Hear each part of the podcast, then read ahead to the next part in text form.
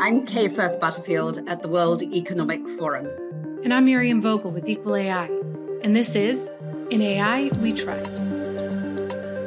Hello, Kay. It's great to see you. Hello, Miriam. What have you been up to since I last saw you? Ah, well, this is definitely an exciting, busy time. There's been a few good trips. One in particular of note was in North Carolina, where we had a meeting of the National AI Advisory Committee with a public session that I thought was really good fun. People got to hear the thoughtful members of NIAC share what they were thinking about and even had some participant engagement from those who came to join us in the room and as well as some comments. So I thought it was really productive and, and good fun. And I always enjoy spending time with the members of the committee. And I know that you have been traveling as well, and we find you today in London. Yes, absolutely. I'm actually staying at the Inner Temple, which is where I trained as a barrister all those many, many years ago. So it's a bit like coming home for me. And it's interesting, you know, because there are lots of legal cases now coming up around, um, particularly generative AI, both in the in the United States and the UK. And so, whereas you know, in the past I've come here and I've been talking about this odd thing called artificial intelligence, it's now on many more people's lips. So, so that's good. And I'm really interested today to talk to Jordan, who I think has been doing some really interesting work that our, our listeners will be very interested to hear about.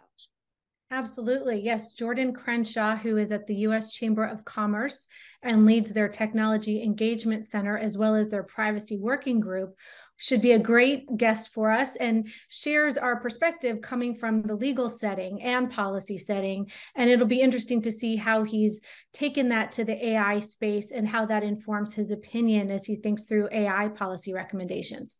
They will also have a report for everyone to read that's been a year in the making, which has been a deeply thoughtful process with several field hearings across the country, thoughtful commissioners.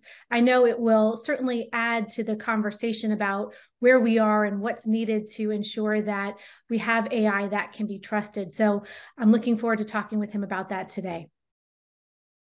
This week on In AI We Trust, we are delighted to be joined by Jordan Crenshaw. Jordan is the Vice President of the U.S. Chamber of Commerce's Technology Engagement Center, CTEC. Jordan also manages the Chamber's Privacy Working Group, which is comprised of nearly 300 companies and trade associations that developed model privacy legislation and principles. Prior to his current role, Jordan led the Chamber's Telecommunications and E-commerce Policy Committee, which analyzes federal policy, cloud computing, broadband internet e-commerce, and broadcast policies that impact U.S. businesses.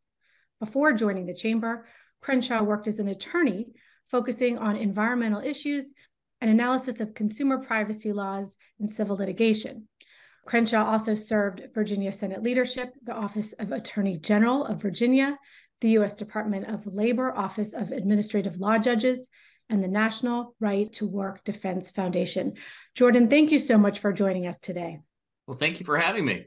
Well, let's jump right in. There's been an exciting development at the Chamber. You are in the leadership of the Chamber's Technology Engagement Center, as we just mentioned.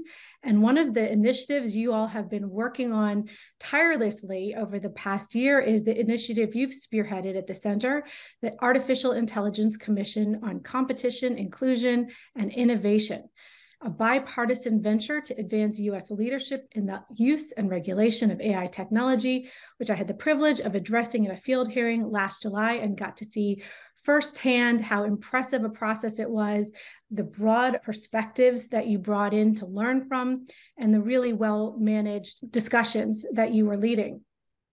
So there's a report, March 9th. Can you share with us why was this report launched?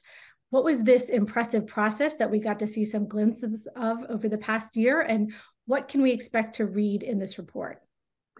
Well first of all uh, ai is projected to have a $13 trillion impact on the global economy and the majority of, of that is, is split between the us and china. But on a practical level ai is helping businesses secure their networks develop vaccines tailored to specific disease variants and it's assisting public safety with private sector tools to assist uh, in things like emergency response for wildfires. And, and and that said, there are a lot of concerns out there, uh, and and most recently though, it's around things like Chat GPT and and whether we can trust AI. Will AI take jobs away? Will will countries without democratic values beat us in the development of this technology and have a strategic and security advantage? Um, I mean, Vladimir Putin himself has even said the nation that leads in AI is going to dominate the world. And if we're going to truly benefit from the use of artificial intelligence, uh, we need trust that we are mitigating the risks while maximizing its benefits. And, and that's why we brought together the U.S. Chamber of Commerce's Commission on AI Competitiveness, Inclusion, and Innovation. And this commission is built to establish trust. Uh, it has two bipartisan co chairs John Delaney, who led the AI caucus, a Democrat from Maryland, Mike Ferguson from New Jersey, who served on the House Energy and Commerce Committee as a Republican. Uh, the commission is also comprised of experts in the private sector, as well as academia and civil society. And, and the goal of the commission is really to develop durable recommendations and leadership on issues like how do we regulate AI? How do we prepare the workforce for potential disruptions? How do democratic societies that value civil liberties win the race uh, on AI? And so we've had five field hearings throughout the world. We were in Austin, Cleveland, uh, California, the UK, and even in DC. And what we did is we heard the testimony from 87 witnesses in person, as well as received numerous written comments in response to three requests for information that we published. And we're really excited about the report and I would actually encourage folks uh, to go ahead and read the report. Uh, it's actually at AmericanInnovators.com, which is our website. But we're very thrilled with the results that we got from it.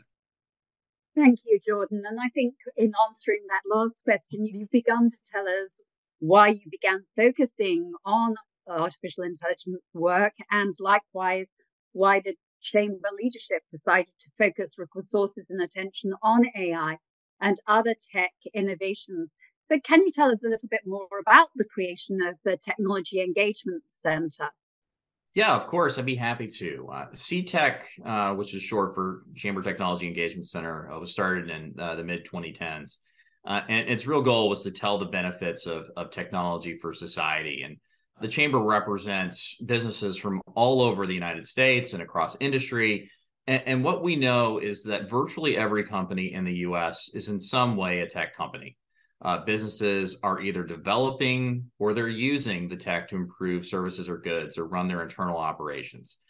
Uh, that said, uh, CTEC has also advocated for rational policy solutions to ensure we have a thriving tech ecosystem, all the way from those developing uh, that technology to the companies and consumers using uh, those new innovations. And, and, among a few things, uh, CTEC was actually the first trade association to develop model privacy legislation after California passed its comprehensive law actually 1701 days ago. So actually did the count. We've actually also supported uh, national autonomous vehicle safety standards to prevent the vast majority of road fatalities that are caused by human error. We've supported the Chips and Science Act that Congress passed last year to bolster uh, the supply of semiconductors, which we know that that Western companies rely heavily on. So, you know, as I've said very simply, tech issues are business issues. No question. We could not agree more. Speaking on behalf of Equal AI and the World Economic Forum, and it's interesting because, like Kay and I, who had legal backgrounds, I know that was also your origin, thinking about privacy and civil litigation, other issues. We've noted that in the past year, we've heard you as a strong advocate on AI for some of the reasons you just mentioned. For instance, we've heard you testify before congressional and administrative bodies with congressional testimony last fall, as well as EEOC testimony in January. Uh, we also saw you do a really thoughtful fireside chat at the Department of Commerce when they had their release of the NIST AI RMF, the risk management framework. So, for those who did not hear the testimony, we, we highly recommend it. You can hear the EEOC hearing, Navigating Employment Discrimination in AI and Automated Systems, a new civil rights frontier, as well as the House testimony and the fireside chat, which are all online. Can you, though, share for us what were some of the key points that you wanted these government bodies to hear you when you made these statements and did these talks? Yeah. I think one of the main things to really get across is that AI is here and it's not going away. And and as I said earlier, we need to ensure that people trust the technology, but also the frameworks designed to mitigate the risks involved.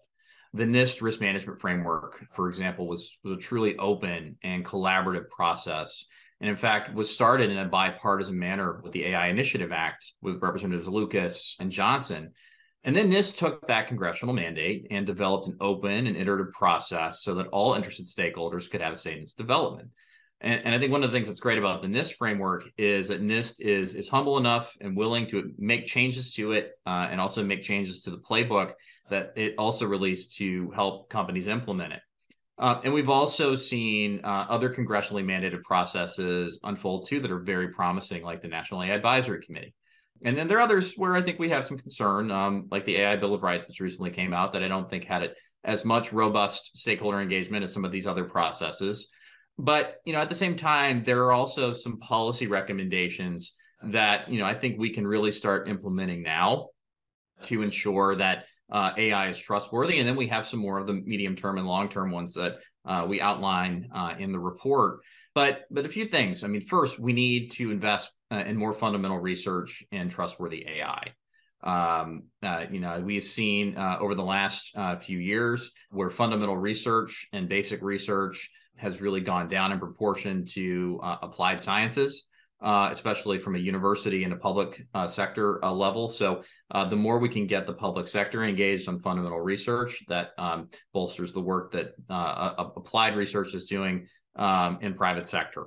The second is, you know, we need more investment in STEM education. that's going to be critical um, that we begin starting young with students that they learn technology, they learn how to code, uh, and we need to get more uh, resources there. Uh, another area too, and the National AI Research Group NAIRR is working on this, but there needs to be more high-powered computing capacity and, an open data uh, to help refine AI systems in, in ways that respect privacy. Well, I couldn't agree more with many of those, particularly the research on ethical AI and the supercomputing point. But certainly we need to understand what education we need for the future. So just this year, in the State of American Business remarks, Suzanne Clark, who's the president and CEO of the US Chamber of Commerce, said, on critical priorities where regulation is needed, such as data privacy or artificial intelligence, America should set the global standard and Congress should pass good legislation here not simply leaving it to places like Brussels. Why is legislation on AI the right approach? And what would this legislation look like, Jordan? Well, one of the things we found throughout our travels uh, with the AI Commission is that there, there are already laws on the books now in the United States, for example, that could apply to how business decisions are made uh, with any technology, and that includes AI and this is actually kind of going back uh, in time a little bit, but going back to uh, Bill Clinton's administration, they put out principles on e-commerce, and one of those was that there needs to be a recognition that we need to avoid undue restrictions uh, on technology. For example, you know we can look to laws already on the books, like the Civil Rights Act, which in the United States makes it illegal to discriminate against protected classes on things like race, for example, or veteran status. Uh, but at the same time, we are finding though with new technology as it outpaces sometimes our ability to, to look at some of those old laws, we need to to take a look at risk-based approaches to ensure that the people are protected. And Congress should look at these risk-based approaches uh, and, and new approaches when there is a gap and the law uh, is not able to actually adequately address the concerns and also balance the benefits. So one of the things we we think makes sense is that Congress should do an inventory of current laws to identify gaps in regulation. It's a great idea. Something we've talked about on this show before. Yes, there are new laws that are going to be needed, new guardrails, but let's start with understanding and clarifying for uh, all those who are both supposed to be benefited from the laws and who need to be mindful of the laws, what risks they're currently taking in the way that they're developing or using AI. So uh, that sounds like a great idea.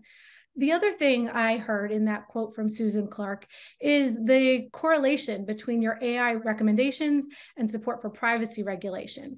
You recently published an article, Americans Need Clear Data Protections. You wrote about your support for national data privacy standard and clear national data protections. It's a great connection. And I'd want to make sure we drill down on this for our listeners because obviously the AI is fueled by data, it is trained by data. You cannot have AI in its current form without having data. So they're intricately related. We need to make sure that the data is useful. We also need to make sure that it is respectful of privacy laws and concerns.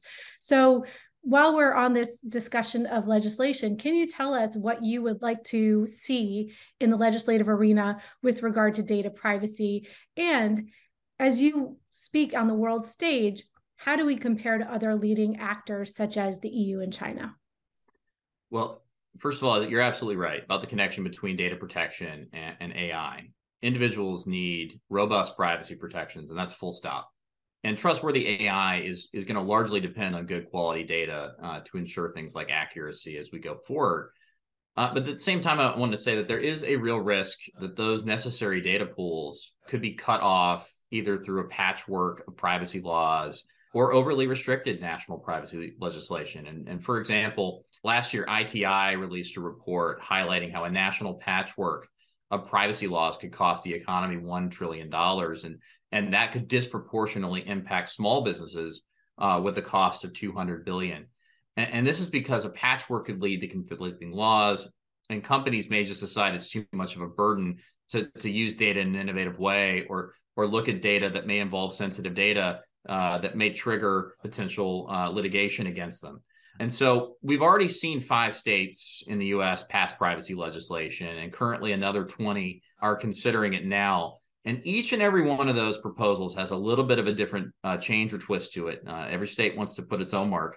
And so uh, that's a concern that we're going to see a patchwork emerge that's going to make it difficult for, for companies to comply or, or just decide that they want to slow down innovation also if, if, states or even a national privacy law adopt the ability to privately sue companies we may see more confusion because instead of even a state by state approach we could see a, a federal district to district approach. And there are more districts out there than there are states which could create some concern as well about compliance.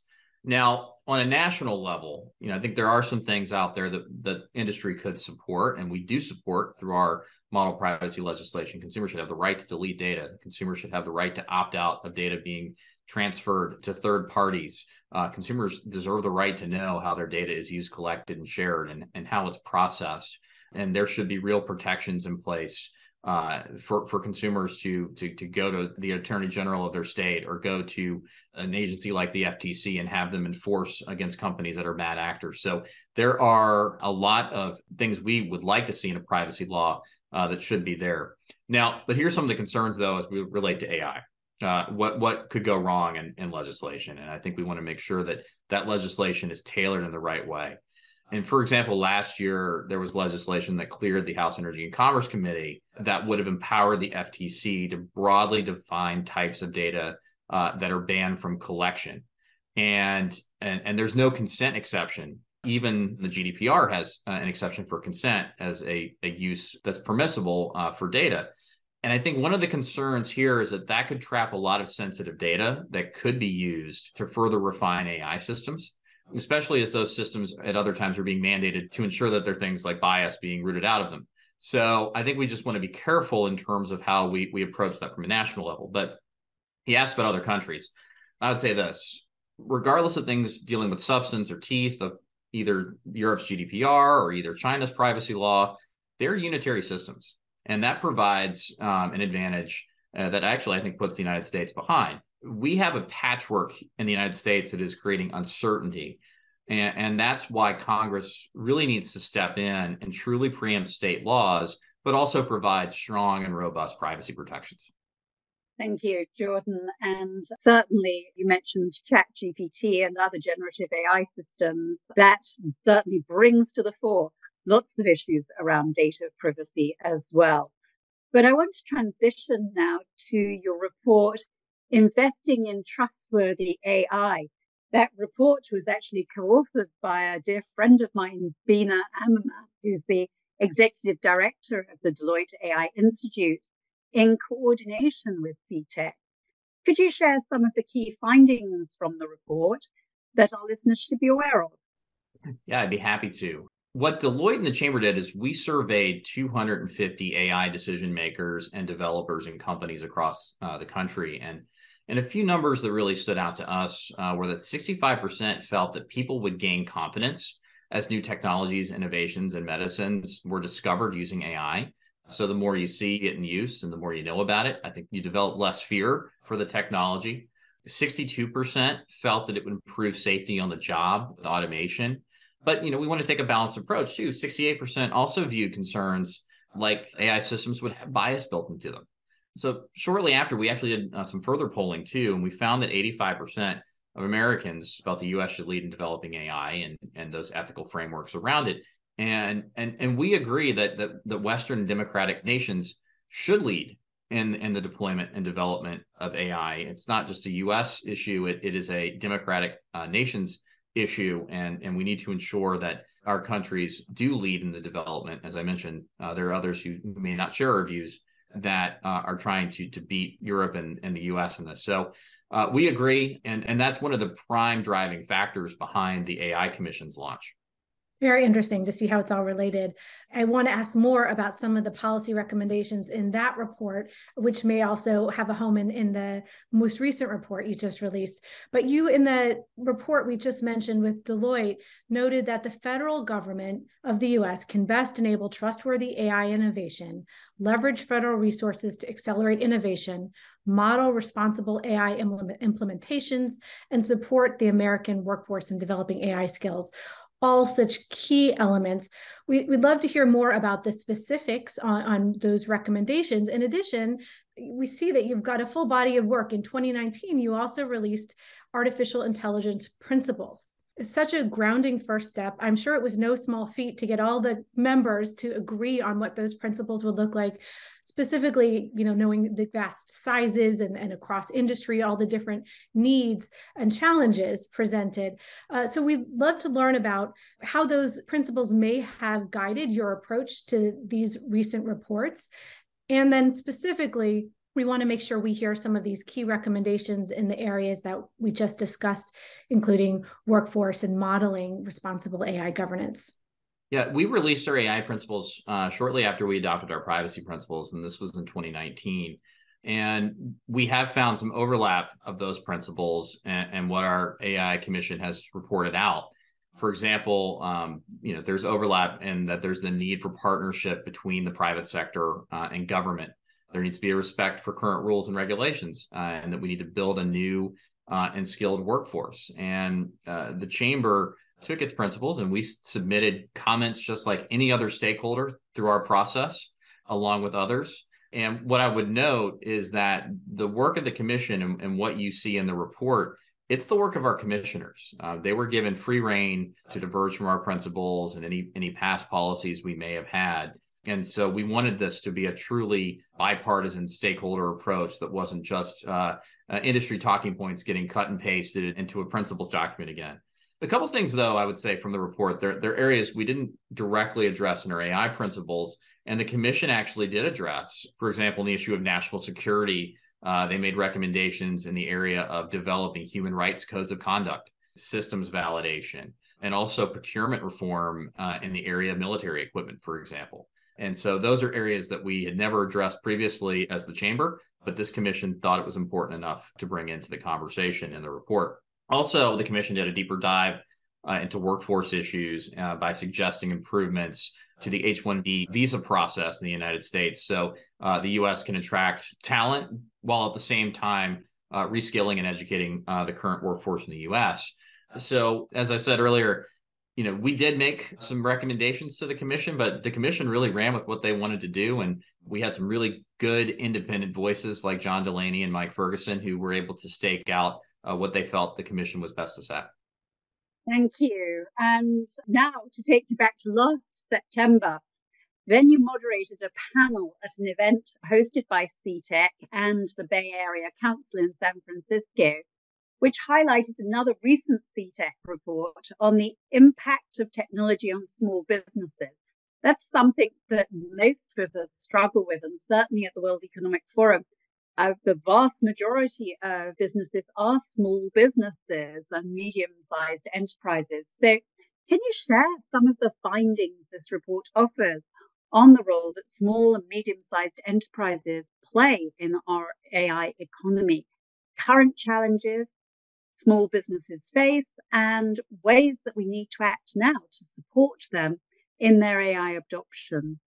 Yeah, last year uh, we commissioned a study uh, with Teneo to learn how small businesses are using tech and some of the policy ramifications uh, from that. And, and what we found that was that small businesses that use technology platforms, and this is everything from digital ads to payment apps to delivery apps, uh, they directly uh, and indirectly support $17 trillion in the US economy uh, and 99 million jobs small businesses that use more tech platforms tended to fare better in revenue and hiring and, and growth during the pandemic.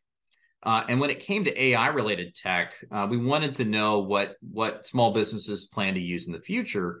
And 25% of small businesses said that they actually actively and knowingly plan to use AI. I imagine that number is somewhat higher uh, as vendors are probably using it in ways that they're not even sure that they're using it but also 20% of small businesses are looking at XR and VR.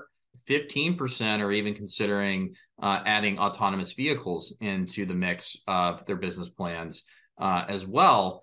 And so there is a lot of appetite, even from smaller businesses, to use AI uh, or AI related products in their services.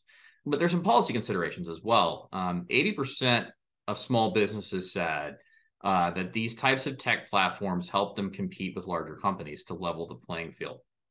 And as I mentioned earlier about the need for data and AI, 80% of these small businesses said losing access to data would harm their operations. And I think on a more practical level, we actually had the, the owner of a coffee shop, it's an Armenian family in San Francisco. Uh, the owner, uh, who's now the, the son of the original owner, said that if they lost access to data now in this economy, it would be a second pandemic for them uh, because they wouldn't be able to use data in ways that helps them reach uh, a targeted list of consumers, for example, as opposed to other companies which are larger, which can already scale up uh, the data they have or uh, use their their reputation to uh, compete those smaller companies. So uh, it, there are some real implications there on a practical level. But a few things that you know we've learned and I think can be helpful in the AI context, but in the tech context broadly for small business are this. One, we need to educate businesses about the NIST risk management framework in the United States. You know, I think it's a perfect framework for small business because it's not a mandate that will disproportionately burden them. It's voluntary. Usually, small businesses get hard, hit hardest with regulation, but even with new products like the NIST risk management framework, which are voluntary, they're usually the last to hear uh, so the more we can get education out there about that framework, the better. As I said earlier, uh, we need a national privacy law uh, that is balanced and and truly preemptive. Another area too that's not being talked about as much, but we're beginning to see this even in states now, is we should be leery of an emerging patchwork of AI regulation as well, and allow you know a lot of the processes like NISTs and the NIAC to fully play out and really get those recommendations. Uh, I, I, don't think we want to see the same mistake made on privacy in the states. Uh, we'd like to see a national framework addressed federally speaking. And finally, we need to encourage and continue to encourage the work of standards bodies like IEEE and ISO. That's critically important uh, as we develop uh, trust frameworks throughout the world as well. So those are a few things that we've we've found that could be helpful for small business. Thank you for those really helpful illustrative points. You know, when we're talking about tech, too often people only have in mind the big tech companies that are creating AI at scale, not the many, many others who are both developing it, but also using it. To hear a coffee shop owner say that the data could be a pandemic if they did not have full access is a really striking point and really helps us open our eyes to the many ways that AI either can be or currently is being used in such vital functions in organizations, large, small, across the country, across the globe. And I am learning so much. I'm enjoying this so much. I'm sorry to close out our conversation, but since we're at the end, uh, we want to make sure we ask you the same question we ask every guest at the end of our show, which is now knowing all that you've been working on with your AI principles, reports, articles, testimony, if you had a magic wand that you could use for one wish to help us achieve responsible, trustworthy AI, what would you wish for? If I had my wish, I think there are a lot of issue areas that we talk about regarding things like regulation and and workforce and competitiveness. But one area that gets left out is digitization of government. And and we actually hosted earlier this year our first digital transformation summit at the chamber, and we had the federal CIO Clare Martorana, we had the GSA administrator Robin Carnahan, and Senator Gary Peters, and and we talked about the need for government to modernize. And, and much of that talk centered around a report we did highlighting that that we have nearly 9,000 government forms, and there the lack of digitization in government is actually costing Americans directly over 100 billion dollars. But how does this deal with AI? And and as we talked about earlier, AI needs data to be better and trustworthy. And if the government is just sitting on data that isn't digitized, it can't be used to help AI work better. So we need to ensure that there are ways that the government data can be digitized, but in a way that protects and respects privacy. But short of a magic wand uh, digitizing government overnight, hopefully Congress can see the need to appropriate here uh, and improve service and AI for Americans and actually save money in the long run. Terrific. Well, we'll hope that wish is heard. Thank you for actually taking action and convening the events to help make that happen. And thank you for sharing your time today so that our listeners can learn from you as well. Thanks, Miriam. And thanks, Kay. Really appreciate it. It was fun talking today. Well, Kay, as we thought, Jordan gave us a lot to think about. He brought up a lot of themes that we often talk about and gave us some specific recommendations as well as some new perspectives. What were some of the big takeaways for you? Yeah, well, I think on some of the things we often talk about, you know, I, I can often be heard saying all companies are AI companies or will be. So it pleased me to hear Jordan say all companies are tech companies.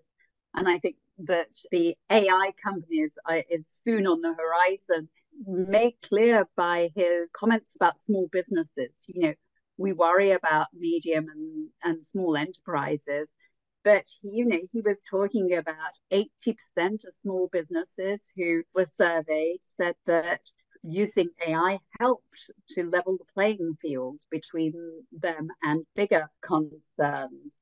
He talked about government digitalization. It was interesting hearing that in context of the US because you sort of think that the US should already be digitalized.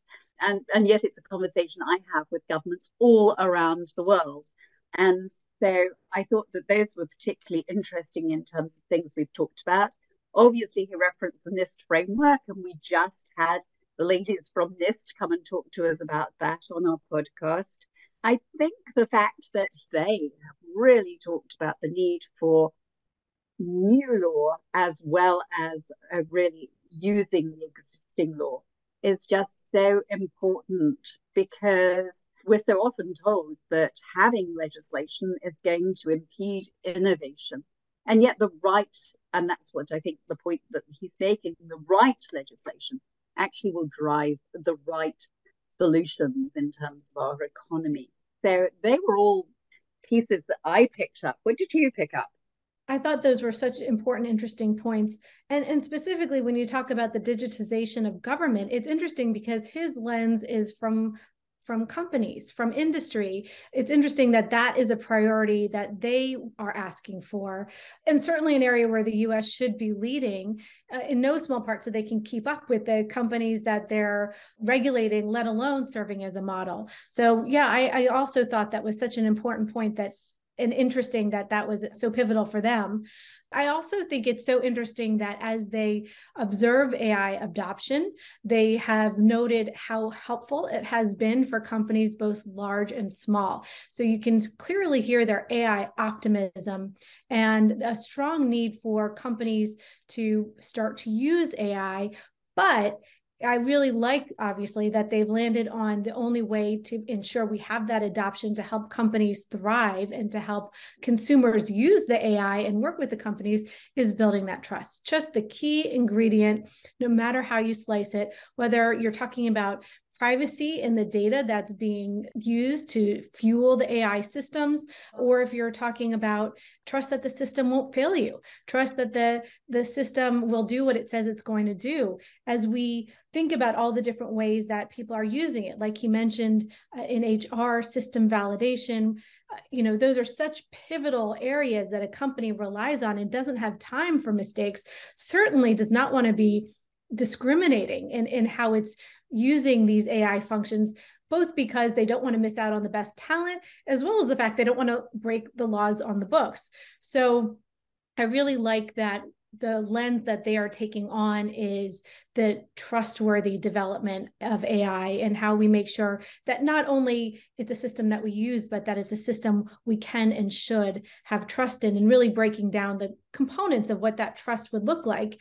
In part, you know, like he said, the STEM education, we need to have both a workforce who can support this AI innovation, but we also need consumers who can make best use of it and ask the important decisions deciding you know just because there is an ai system doesn't mean that that's the solution you're looking for. Asking the thoughtful questions so we can make sure you know he said 80% of consumers were worried it surveyed were worried about bias in their ai systems. Well good on them that they're educated let's make sure to respond to that call by first of all giving them the tools to ask these questions and to interrogate the systems before they deploy them at scale as they're using them um, but also so that those who are building the ai systems have the understanding and the consensus that they need you know obviously I think the final point that really resonated was his reiteration of the problem of patchwork. You know, that which is so foundational and, and helpful in the US of, of having broad set of perspectives and views also creates some challenges. I thought it was really interesting that he talks about, you know, the EU and China as having a real advantage in that they're unitary systems. And when you're talking about areas like this privacy, standardization of values. On the one hand, you want to include a multiple perspective approach so that values can be telling and values can be informative and speak to those who are using the AI programs. But on the other hand, we need to have consensus on what the expectations are, both so those deploying and building the AI know what the expectations are, as well as the consumers can know they can have trust in, in the AI they're relying on. So all around a great conversation. And I'm really looking forward to digging in the very recently released report. Yeah, absolutely. Some bedtime reading for us, and I hope all of our listeners. Yes, indeed. All right, Kay. Well, another great episode. I look forward to the next one. Likewise. Take care. Subscribe to or download our podcast on Spotify, Apple Podcasts, Google Play, or wherever you get your podcasts. We always welcome your feedback. And if you like the podcast, please rate us or give us a review.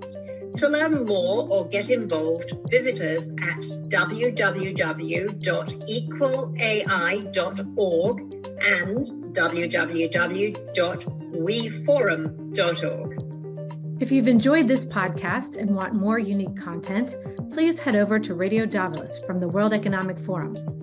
And a special thanks to NP Agency, without whom this podcast would not be possible.